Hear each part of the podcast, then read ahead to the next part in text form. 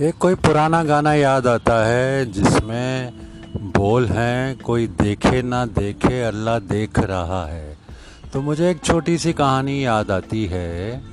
एक चित्रकार है, बहुत खूबसूरत चित्र बनाता है।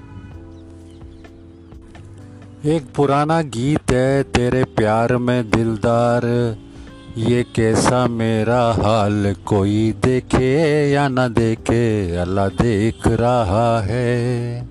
इसी गाने के ऊपर आज मुझे एक छोटी सी कहानी याद आ रही है, जिसे हम ज़ीरो डिफेक्ट के नाम से समझ सकते हैं। जो कलाकार होता है, जो परफेक्शनिस्ट होता है, जो विश्वास के साथ काम करता है, वह बिल्कुल फ्लॉलेस काम करता है। उसके काम में दोष ढूंढना बहुत मुश्किल होता है। ऐसे ही एक मूर्तिकार हैं, बहुत मन से, बहुत दिल से मूर्तियाँ बनाता है। वह एक दिन कोई ख्याल मन में आया कि इस तरह की मूर्ति बनाना है और जुड़ गया अपने काम से, जुट गया अपने काम में। मूर्ति तराश ली। बहुत अच्छी मूर्ति बनने के बाद भी उस मूर्ति को वापस उसने तोड़ दिया। और फिर से प्रयास करने लगा। दोबारा मूर्ति बनी।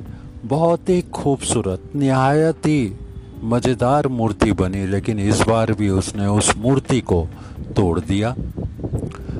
तीसरी बार प्रयास करने लगा और फिर मूर्ति बनकर तैयार हो गई। उसके चेहरे पर खुशी आ गई।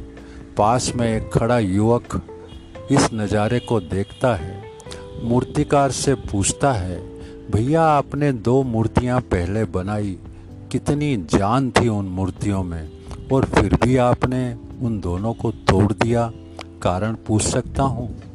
मूर्तिकार ने जवाब दिया, भाई, वो दोनों मूर्तियाँ बनी तो अच्छी थी, लेकिन उसको बनाने में उसकी नाक के ऊपर जरा सा, हल्का सा डिफेक्ट रह गया जो मुझे मज़ा नहीं दे रहा था।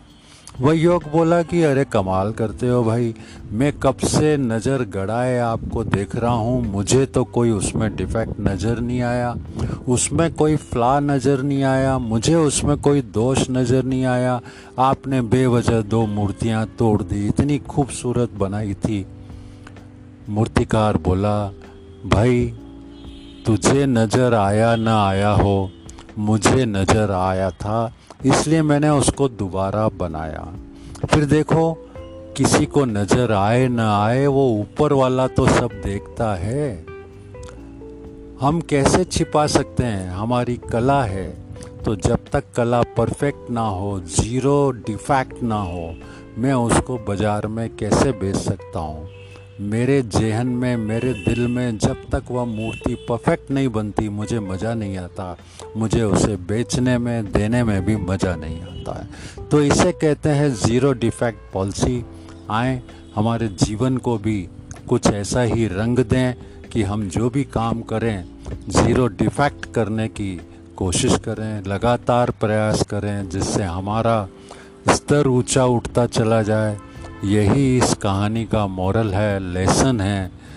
कोविड का टाइम है स्टे सेफ़ स्टे होम अपनी इम्यूनिटी बढ़ाएँ और हमारी कहानियों को एंजॉय करें।